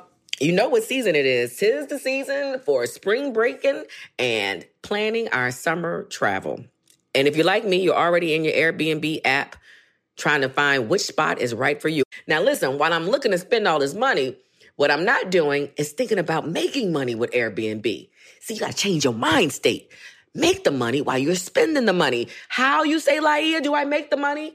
Well, you host at your house. And I know what you're thinking. I mean, my whole house? Uh, well, no, you don't have to do your whole house. I mean, you could do a room or, you know, do the whole house. So make some money while you're spending some money this summer. I'm trying to tell you, your home might be worth more than you think. Find out how much at airbnb.com slash host. In the 1980s, Frank Farian was riding high as a successful German music producer, but he was bored. German pop was formulaic, dull, and oh so white. Frank had bigger dreams, American dreams. He wanted to create the kind of music that would rival larger than life artists like Michael Jackson or Run DMC. So he assembled a hip hop duo, two once in a lifetime talents who were charismatic, full of sex appeal, and phenomenal dancers. The only problem? One very important element was missing, but Frank knew just how to fix that. Wondery's new podcast, Blame It on the Fame, dives into one of pop music's biggest controversies. Milli Vanilli set the world on fire, but when their adoring fans learned about the infamous lip syncing, their downfall was swift and brutal. With exclusive interviews from frontman Fab Morvan and his producers Frank Farian and Ingrid Sagi, this podcast takes a fresh look at the exploitation of two young black artists. Follow Blame It on the Fame wherever you get your podcasts. You can listen to Blame It on the Fame early and ad free by joining Wondery Plus. Have you ever brought your magic to Walt Disney World like, hey, we came to play? Did you tip your tiara to a Creole princess or get goofy officially? Step up like a boss and save the day? Or see what life's like under the tree of life? Did you? If you could. Would you? When we come through, it's true magic. Cause we came to play. Bring the magic at Walt Disney World Resort. W- Why did you choose Romeo Blue? Um, That's the title. Because I didn't know. I, I thought Lenny Lenny Kravitz.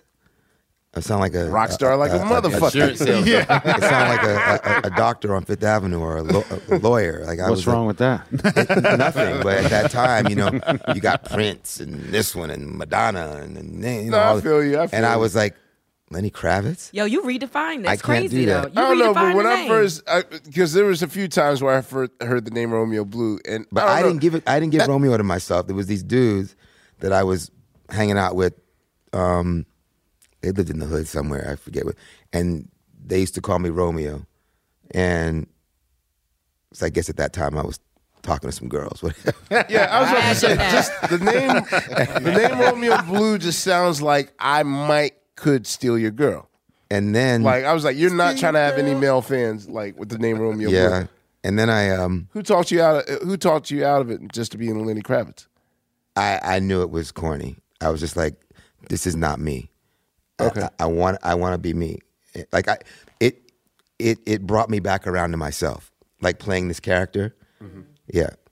How long were you Romeo Blue? Because I had like the spiked hair and the clothes and blue contact lenses. Like I was doing this whole Ah. Bowie. Whoa. No. Yeah, the and this was colors and this was contacts. before there were those. Now we have those soft contact I was lenses. about to Getting say, the y'all- But you hard joints. these. I wanted these blue eyes, right? So my lawyer turned me on to this special effects guy who made the contact lenses for the Incredible Hulk. God damn. For Lou Ferrigno. Contact by Lucasfilm. These, these, con- these contact lenses. Like Rick Baker's these contact lenses were like bottle caps. They were hard. Shit. And I, every time I go out, I'd just be like blinking and crying and red and shit. You know, it was ridiculous, man. But I was, but I was committed. Using Windex for contact lenses.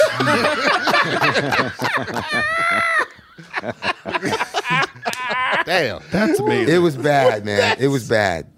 It was bad. And then I just like, you know what? I'm just gonna be Lenny Kravitz, man. That's what's up. That's it.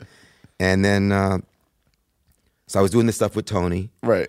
Um, and there was another band that I was sing. I, s- I sang their demos. It was a band called Maggie's Dream that was here in New York City, and um, I was singing their demos. I was doing Tony stuff, but all in the while I was trying to figure out who I was. And then I met Lisa at the New Edition concert. We then became friends for like a year or so, and then ended up being like brother and sister. Actually, the relationship started out like that. You didn't date No, instantly. we were. She had boyfriends. I had girlfriends. There, there wasn't like a slot. There was nothing happening. yeah, m- my bench is full right now. I'll let you in the contract year. We'll see what's up. You know what I mean? So, um, see me on the off season. I got my starting five already. Just, you know what I mean? so she's doing Cosby out in LA now at Universal Studios. Same actually same actual studio as the Jeffersons. Wow. Which was interesting. So So you grew up on the yeah, on the set? Yeah. I mean of the Jeffersons? well. I mean, you wait. Well, no, when I, when I, after Lisa and I met and became friends, and then Right. I, I was I was going back and forth between New York and L.A. Then I Okay. came back out to L.A. at some period. She said, asked me to come to the studio. Went to Universal. It was the same studio, same building as my where my mom filmed. Okay. Okay. And we're hanging out. She had this uh, Mustang, like one of them serious Mustang convertible '60s. car- It was a, this beautiful car. Anyway, she would let me use her car in the day while she was rehearsing and filming, so I could go around and do my music and do whatever hustling I was doing. And then I would pick her up at work. She lived in Venice at the time. Then you got to drive all the way from Studio City all the way to Venice, and then I would find my way wherever I was going. Eventually, she's like, "Why don't you just start staying over? Like, just stay over. Like, here's a room. You're But cool." y'all are still brother sister. Com- it, there's a Rolling Stone interview. No, it's it, it, That no, cover no, story? Oh. interview interview where she's talking about her brother Romeo.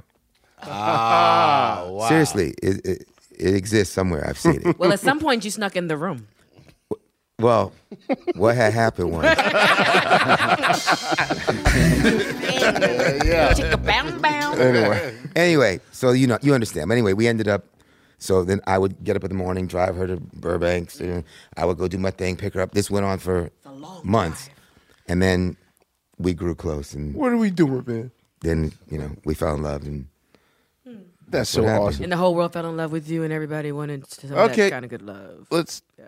So is is uh, We left it in love land. Is the Let Love Rule album about her?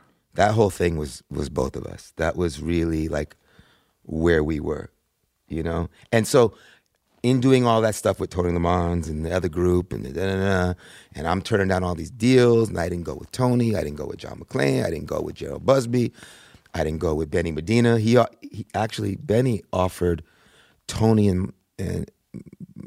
Tony and I had a development deal on Warner Brothers. they moved us into the Oakwood uh, apartments in, in Burbank. And at, at the time, Sly was living there too. George Clinton was there. Oh, Oh, God, no. no. was- Man. Oh, Oh, yeah, my. Get out. It Yeah. was it was nasty. Literally. it was nasty. It Yeah. was nasty. And um, so then Lisa and I are, you know, getting close, and we're living our life, and we we have, we have this whole like hippie lifestyle, and all this love, and these ideals, and everything. And upon moving into her house, she's like, "Yeah, bring your gear. I brought my stuff, key, Fender Rhodes. I brought my guitars, my stuff." I started writing the album. That's how it started, right there in How- Venice, in in her house. And this is before you even had a deal, before you signed with Virgin. I had no deal. I had made the record. I had no deal. The record was done. I had no deal. Wow. Word? Yeah. When was it finished? In well, it came out in '89, so it was done in '88. Man. Yeah. So you and then came- I was taking it around everywhere, and people were just like, "We don't know what to do with this." you know? Okay, you got to tell. Okay, this, this is one story that I'm envious about, as far as your daughter's concerned. Mm. Uh, Hank and Chuck told me the story that she, your Zoe, Mhm. was the fifth person to hear Nation of Millions because I guess at s- some time point I don't know if they were mastering the record there and you guys were next door, or you were mastering your record there and they were next door, whatever the case. But they explained to me that um, after being guarded about letting the outside world hearing anything from It Takes a Nation of 1000000s Mhm. that you and a pregnant Lisa were the first audience to hear That's right. I remember that. the record right when it was completed Yeah. and I was like, wow, man, like fucking Zoe gets to hear this record before I do. in the womb. What was your What was your initial reaction in that room, though? I'm what? I think I think Chuck said that uh It was when ridiculous. Black Steel and the Hour of Chaos came on, that's like uh Zoe started kicking uh Lisa in the stomach. So the song about jailbreak. Yeah, that is true. Though. so okay, there there was no. Um, I mean, there wasn't an idea of retro soul. I or wasn't any- thinking any retro had nothing to do with it. I wanted, I wanted to make records that sounded like the records that I loved. right. And I, I get that you weren't intentionally no, trying to do that. And, and I remember But- the first thing I said when I called my engineer in, in New York, who I was working with, I was like, I want it to sound, I, s- I said, carpety. I want it to sound like, like how it sounds like us sitting right here with these carpets in this room with the. I want it to feel organic. I want to hear the room. I want to feel the plushness of the sound, and um, well, very wanna- much wanted that sort of inner vision sonics Mhm. different music that I played, ob- obviously, and so. But that was like where I was coming from. I wanted it to be intimate, in your face, and I wanted you to hear my hands playing the instruments. You know, but not that. Okay, at least in 88, 89, like there wasn't uh, I mean, Pro Tools nothing was- technology or no. anything like that. But the thing is, is that even today, if I wanted to make something that sonically uh, close to Mm-hmm. quote the stuff that we grew up on, Mhm.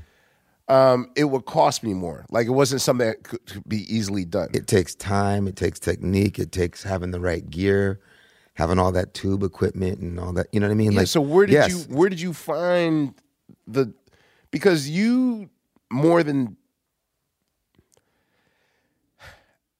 Ah God. Okay, I don't want to anger Go those on, guys. say it. No, no, no. I'm just saying you more than Okay, so when Dabtone does it, they kind of overdo it. I mean, with the processing and the and the and the, and the uh, uh, compression and stuff, like I get what they're going for, but it almost sounds like too overdone. Whereas your stuff sounds supernatural. Mm. All right, like uh, uh, uh, uh, the first song, "Sitting on Top of the World." Uh, right. So, but how were you able to, mixing wise, achieve achieve that? Because when people go all natural, Mm-hmm. especially starting in 88, 89, the shit sounds like Kenny G Right. or No, there was nothing that sounded like that. you know use these at that uh, time. these Tama you know these Tama drum. I mean was you you did all the instruments on your on Yeah. your first record, right? Yeah. Well, also, my engineer Henry Hirsch played the Hammond on some of the songs, brilliant performances, and played like a bass on on a tracker or two. So what Um, instruments were you using? I had, I, I had a, uh, a Fender Deluxe Tweed amp. I had a Epiphone Sorrento. I had a Telecaster. I had a set of Gretsch drums. I had a Fender bass, an amp. That was it. And his and and this studio How'd you know how to mic the stuff without? well, I had like- I had a brilliant engineer. First of all, a, a guy by the name of Henry Hirsch, who had a studio in Jersey and Hoboken called Waterfront. Okay. And he was brilliant. And he and I, when I was making demos with another band, that band I was talking about, Maggie's Dream, um, we had gone there. It was like thirty dollars an hour. It was something we could afford, and um, that whole thing didn't work out. But he and I connected. We saw eye to eye, talking about music, and then I knew that when I was going to make my record, I'm, I'm going to call this guy because he he gets it. And he had he had a Trident board. We had we didn't even we had a Notari Oh, MTR Trident. 90. It wasn't Okay. even like a st- some like big Studer or Creative nothing Studer. It was like an MTR 90, which is a great workhorse machine. But we had the he had me we had the proper like we had 47 tubes and and then we ended up getting a Fairchild compressor and we had a couple of Pultex. But it really it wasn't that much. It wasn't that much gear. But this guy was a genius and he taught me so so much. He knew exactly how to. He did, and we used to just I mean, we used to go at it, you know. Uh, w- Was it trial and error? I'm, I mean, we'd spend we'd spend days on a drum sound, bro. You know, I was going to say because days. I too would try to. we start fighting. You know, it was crazy. I would try to achieve that and couldn't. I mean, even now, I'll say like 20 years into my career, I think I'm just finding satisfaction Mm. because I. it's- But in the age of no Pro Tools or anything, where you're rewinding tape over and Mhm. over again, I would have just imagined that it would took taking you forever to. and I was overdubbing one instrument on top of the other. It, it was no band. It was a trip, but um, So all that stuff, all fears you. yeah, all man. Of oh yeah. Freedom Train. Oh and- yeah. All that. Yeah. Shit got name, Lenny. you need to. Uh... what was that shit? God, shit, goddamn. Yeah, I'm just saying. So you wrote everything uh, and I guess demoed stuff at, at Lisa's house and then went to. And then I Hoboken went to record Waterfront it? and cut the album. So just completed the album. Completed. and I then- had no deal. Wow. Taking it around, you know, it's still the go to the black department, you know. Yeah. And So what was the feedback? the feedback was, we think you're talented, but you you can't do this. You need to do what I guess whatever was going on on black radio at that time in '88.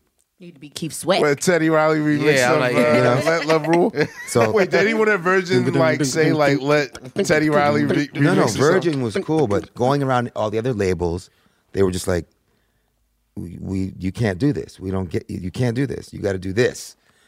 And So even with like, uh, so who was uh, t- what Terrence? Terrence was hitting in Terrence '87. came, Terrence came out what 86, 87? 87, So even with but even that didn't sound his nothing like arrival, Let Love well, I Rule. know, but at Still was least mad if I R&B-ish. if But I'm a as, label, as, I'm like, as, as different as he R&B. was, It's bull R&B. I still had all those guitars and all Yeah. that.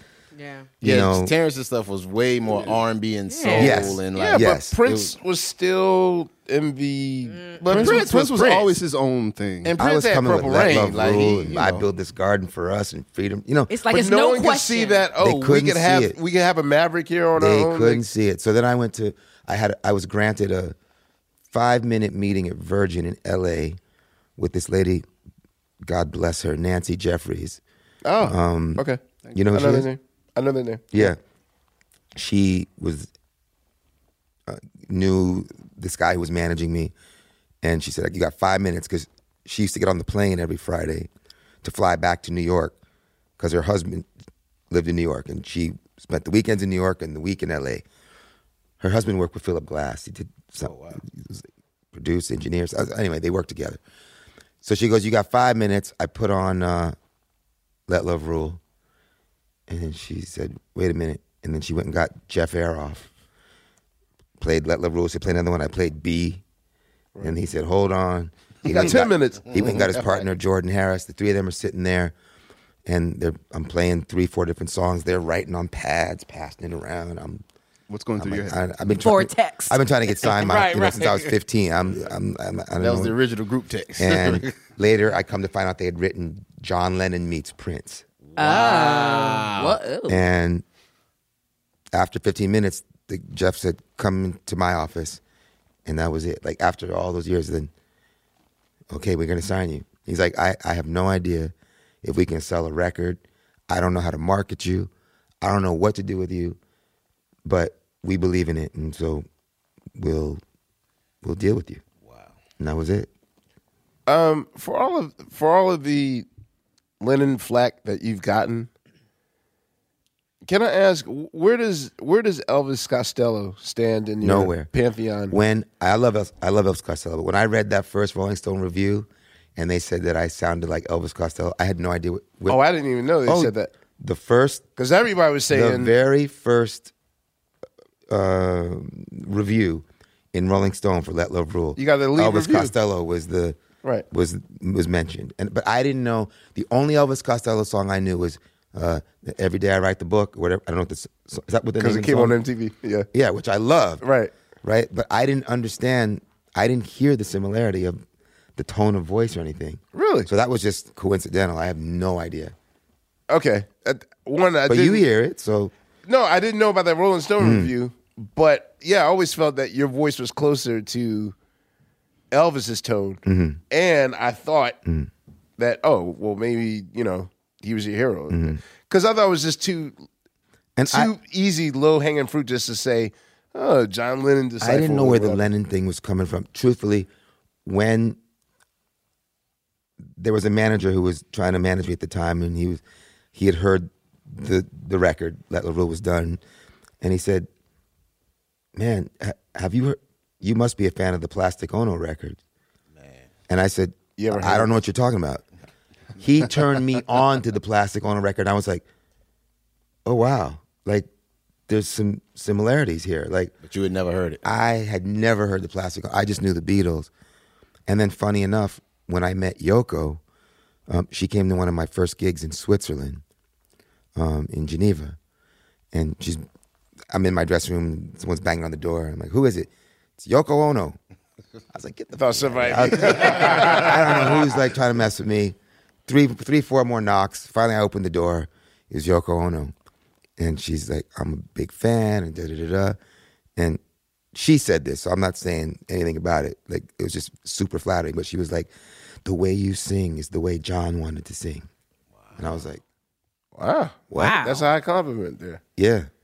Well, wait. Since you mentioned it, uh, what five albums can you? Before I just want to touch Get back t- on Elvis, No, okay. no, no. It has nothing. Um, it's just um, a lo- I think a lot of those comparisons that maybe um, from back then, the Lennon Costello things. Hmm. Mm. Um, I think a lot of that has to do with the miking, the close miking, Mhm. and that that sound. 'Cause Right. Costello And that did compression and that- yeah. just that in your face shit with the Mhm. vocal um, is. and I was screaming and I was raw and I, Yeah, and the I totally when I confessionals. listened when I finally heard Mother and all those songs I was Got like whoa like I was I those records are Yeah, 'cause- amazing I found out God all those songs I mean huge Yeah, so fan Let of Love those Rule records. was like that in a Yeah. sense to to me. Yeah. uh, when it came out was, um, and I read that review and everything, and I and I'm a huge Costello fan Mm-hmm. Yeah. and a huge Lennon fan, but really I think a, a lot of the comparisons come Got it. from from the, the the rawness and the dryness rather than Mhm. than your Well, also singing yeah style. at that time there were no dry records That's what I'm saying. How did you? everybody was resist- Mm-hmm. like whoa I mean that record was dry How'd you resist Except for there was- 1989? pro- you know, production. Well, because I really believed in the way this stuff sounded. It sounded so intimate to me. And when I turned the record in, they were like, okay. Because Now they, drown it they'd in heard the something. record and they signed me. But then I guess they thought they were listening to like Just really demos. raw Like, stuff. nah, and I that's was like, the- no, that's that's, it." it. and they were like, no, no, you got to get somebody to mix this record. So they called this guy, oh, what's his name? He mixed you 2 Daniel Lanois? No. Lily White? No. and we went to Green Street Studios. James, oh God, no, um, James Dope. oh God. Anyway, I'll get his name. Really nice guy. and then he started taking it and re- you know trying to s- make it slicker and more, and Word. And then I ended up, and then it didn't. I, I was like, no. Do they have those mixes anywhere? Yeah, I'd like to hear what a I would love to hear that shit. Because at the time, at the time, it was like Bon Jovi, and it was like triggers and Yeah. big drums and gated reverb, Lot of lexicon. You know, yeah, all that. So here was this stale. Salt, I love you know, lexicons. though. nah, they're dope, but I wouldn't put it on that record. You know, but all those, all that non-linear, you know, bah, and all that stuff. Um, I, I would have liked the 89 mix of I Built This Garden for Us. that would have been funny. I'm sorry. So top five. uh, No, no, no. something. Now I'm like, imagine, where, where are those mixes? Like, once you I say, don't know. I don't know. ah, someone at Virgin, I got to call. Yeah, go get them for me. You know I'm going to find They're in some building somewhere Yeah, in L.A. One I'm of them gonna find that buildings. shit. I can't wait. So what's on the Let Love Rule Deluxe thing that came out? Everything. I Well- mean, I know, but what what came out on on on that edition? Which edition? The anniversary edition. Yeah, the anniversary edition. All of his, like, rough, I guess What's your- on your- there? Demos and stuff. Every, or- the same exact record, but all the demos. Oh, okay. Like little cassette thing, singing in with a guitar or something. Yeah. It's like your, I I would assume the stuff that you did. Uh, well, Cold Turkey's on there. I know that. Mm. and but also like there's a live concert. It's, it's yeah. it's like three discs of stuff, but uh, a lot of your uh, oh two discs. I'm sorry, forgive me. Um, yeah, a mixture of the the the living room demos Hmm. and I guess your well you do your lyrics inside of a cassette player or that sort of thing. I mean, a lot of times, yeah. Yeah. So just raw, raw demo stuff like that. So okay, I'm sure at this point, at the, this stage of your life, like there are albums that influence you, and you've gotten hip to them after the fact. Mhm. You know, like I got in the Beatles late when I was in like my 20s. But on your first album, Mhm. what were your like? What was your top five? Can't live without records. I remember when I was making that record, it, Talking Book was constant, constant. Okay. I remember jamming that day and night on my. Uh, Steve. I think I had was that like. made here? Hmm? That beep. Was that made here? Oh yeah, Where are partially, we? yeah. it's Where are top- we? Talking Book was made here. I'm Yeah, sorry, so- forgive me. And yeah. there's the road. See that road's right behind you.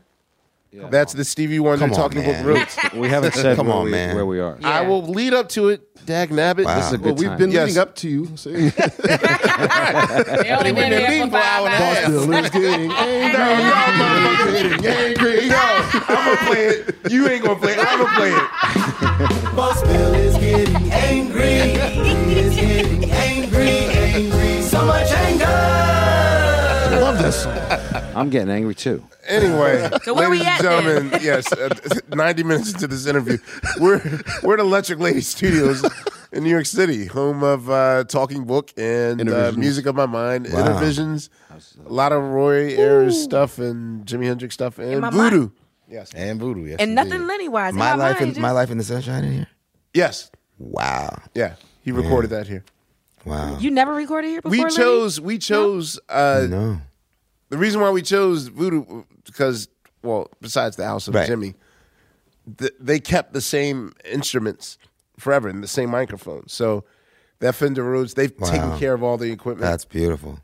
yeah like here is where he Who got their created- coffee cup on the top of the fender roads though? Who that? Who, who, who that ignorant person that got that? Who, okay. there's a lot of damage that we uh no one's here You from the came studio, by here. but- uh, I did. Didn't you come by during the voodoo session? Yes, I did. yes he did Yes, I did. and he said quote there's a discrepancy in the drumming Who did?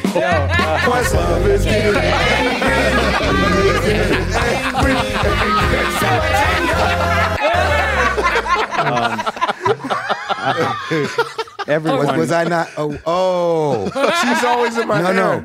You sent me a thing once. no you came here No, but you got. I, I remember also taking it to my studio on 35th Street. This is, Right, This yeah. is during the Five album when I was making the Five album. Right. Oh, And I what?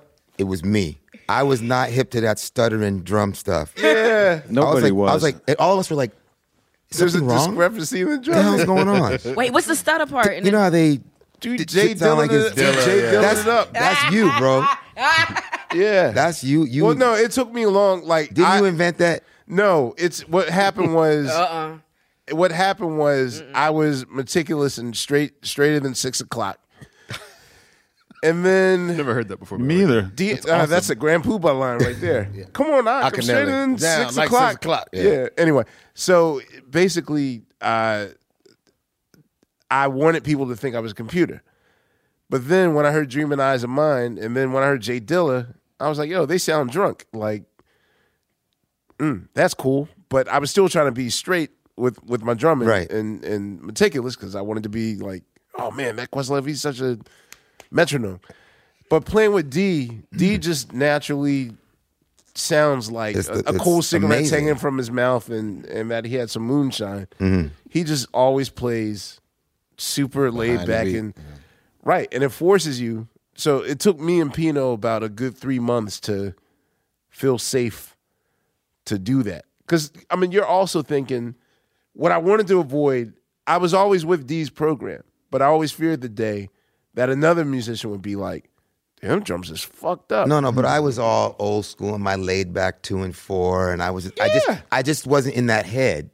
So Mm-hmm. but we took it. Yeah, we took it to a whole nother level. And when you said that, I was like, and see, Henry and I knew- were like, "There's something wrong with this." and I looked at D like, yo, I told you. that. So can I ask a no, question? you were just like Lenny ain't hip.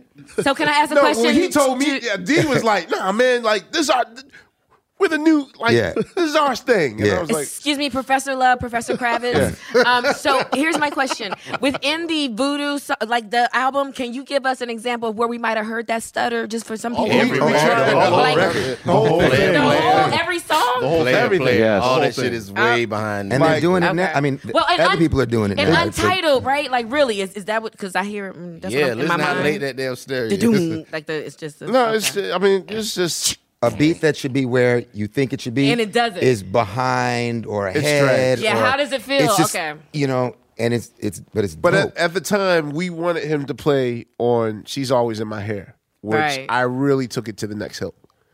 I mean, I was ODing on Slum Village, and so by that point, you know, Shout out Dilla- to everybody Dilla who's had- listening if they feels like did they it learned right, something. I've just- I wasn't in the right frame of mind at the time. They did it right.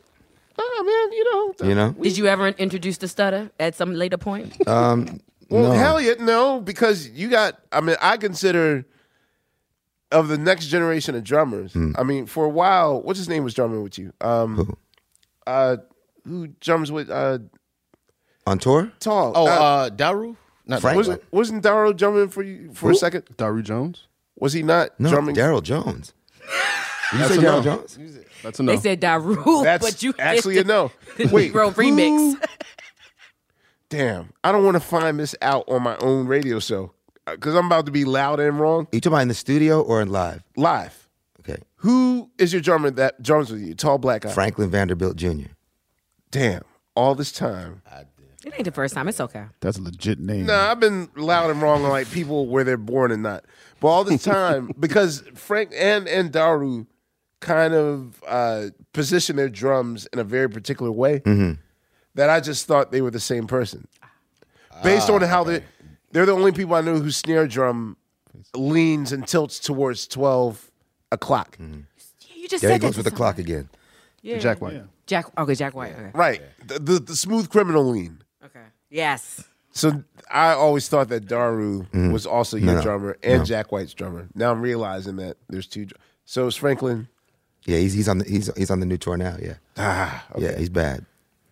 One day I'm gonna get names and and places on the maps right.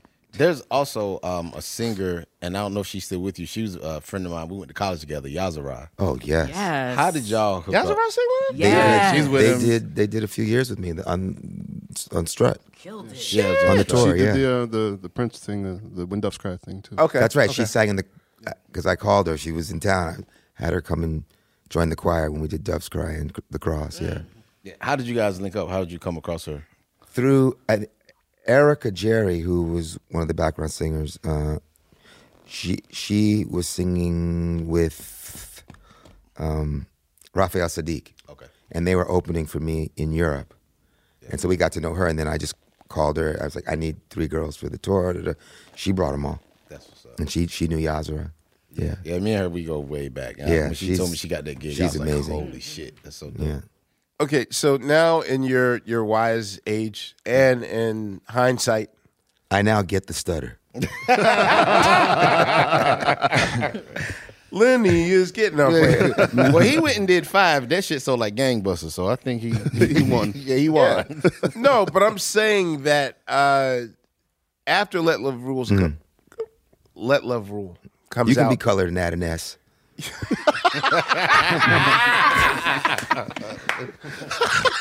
that was the greatest thing you ever said.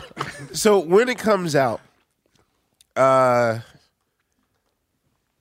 you become a household name, and even though I know you've had It bigger took the roster- next album. It was- No, when- no, That Love but- Rule was like the introduction, but yeah. When Yeah, it ain't over but till it's over, pop. Door- then it was. I feel a like different doors thing. open for you. Yes. And also, I would like to think that the effects of what happened during that first album Mm-hmm. is what caused the second album to happen. Because there's, act, I mean, there's some confessional. Yeah, I was. Here, my dear, I was- shit exactly going on with the second album. Absolutely. So what I want to know is not that a person should ever regret moves or, or Mhm. any course their life takes, but what was it to have success and what occurred that and do you have any regrets of your initial breakout? I hope I asked the No. question. Regrets I- of the uh, uh, initial- Let me try. Yeah, Okay, do you okay. regret making a whole lot of money on your first album? Hell no. Okay, talk to me about the effects of of the effects of the album coming out and. I mean, it was a fantasy. I didn't know what was going on, man. This was all. I had just grown up being a fan all my life, and now I'm. Now I'm doing that thing that I love, and I'm going around the world, and I'm playing, and people know the music, and it's like you're the new guy, you know. I mean, Prince called me on the phone. I mean, it was like yeah, when you're the it guy, you know, it's it's a Terrence your life Trent change. called me on the phone. I mean, every you know, and it was like all of a sudden you're meeting these people, and everybody's coming. Yoko Ono was coming around, and this, you know, and um, Actually, wait, real quick, because you played when you were mine at the Apollo with Prince. yes, What was that like? um, I don't even remember. It was just like he used One, to he call me would- all the time. Really, but the mic wasn't. He had me, and he had me off on the side because he, you, you know, he didn't want me right there next to him. And, um, I wouldn't either. No, but he he kicked my ass. It's just you know, but he he always wanted to make sure you know. But vision. um, yeah, that was a trip. That was one of the first times we we. I think it's the first time we played live. I know. And then we well, you started. talked about it on MTV. yeah, so. and then he would call me, like we'd be in Amsterdam. He'd call me in the middle of the night. I have a show, so another city. Say meet me at this club, and we'd go play f- for a few hours, and then he'd give me like a bag of money. Like he was so generous about it. He'd be like, "All right, I made this." and here's yours. Here's your cut. Here's your cut. And uh, he he'd walk out with a bag of money. But um, Damn, he did the opposite with me. He once made me take a taxi cab from, Ah, from, damn. like Philly to, to to Butter on in Manhattan. Oh. My bill was like four hundred dollars. That sound like more of the revolution stories too. I was like, that sound. Your Lenny's version is different because when the revolution was talking, it Damn, was he like- liked you. and Yeah. shit. Motherfucker wouldn't even cover my cab. Remember my song, Lady Cab Driver Amir? Find one. that was pretty good. That was pretty good. but anyway, it was a fantasy. It was a fantasy. I, I didn't know. I wasn't thinking. I was I was just doing. I had no idea what was going on. No idea. And financially at that time, like, were you good? Like, were you making, where was your money I mean, coming I was from? renting an apartment. I wasn't, you know, I wasn't making like that. Yeah, yeah. Um, I guess starting on the third record, when Are You Gonna Go My Way hit, then it turned into more of a like, oh wow, Oh, like, oh, like we're it's- going around the world playing arenas and you know, Speaking of that song, thank you for putting that in Guitar Hero. Ah. Because that turned my sons on to your music. and like we we played that and they they loved that song and that Oh, thanks, that man. Mm. put them on to your music. I started showing them more of your stuff. thank you, yeah.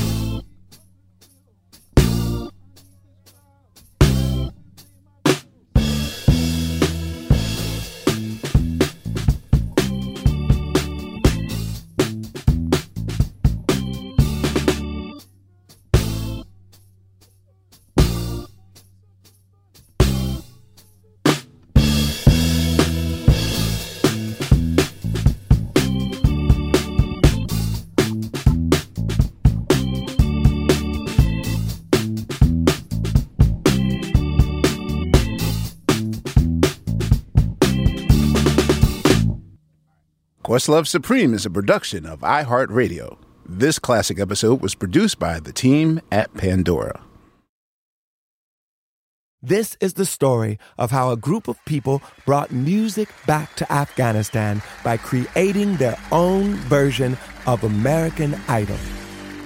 The joy they brought to the nation, You're free completely. No one is there to destroy you. the danger they endured. They said my head should be cut off. I'm John Legend. Listen to Afghan Star on the iHeartRadio app, Apple Podcasts, or wherever you get your podcasts. Welcome to 500 Greatest Songs, a podcast based on Rolling Stone's hugely popular, influential, and sometimes controversial list. I'm Brittany Spanos. And I'm Rob Sheffield. We're here to shed light on the greatest songs ever made and discover what makes them so great. From classics like Fleetwood Mac's Dreams to the Ronettes' Be My Baby, and modern day classics like The Killer's Mr. Brightside, Listen to Rolling Stone's 500 Greatest Songs on the iHeartRadio app, Apple Podcasts, or wherever you get your podcasts. Imagine you're a fly on the wall at a dinner between the mafia, the CIA, and the KGB. That's where my new podcast begins. This is Neil Strauss, host of To Live and Die in LA, and I wanted to quickly tell you about an intense new series about a dangerous spy taught to seduce men for their secrets and sometimes their lives. From Tenderfoot TV, this is To Die For. To Die For is available now. Listen for free on the iHeartRadio app, Apple Podcasts, or wherever you get your podcasts.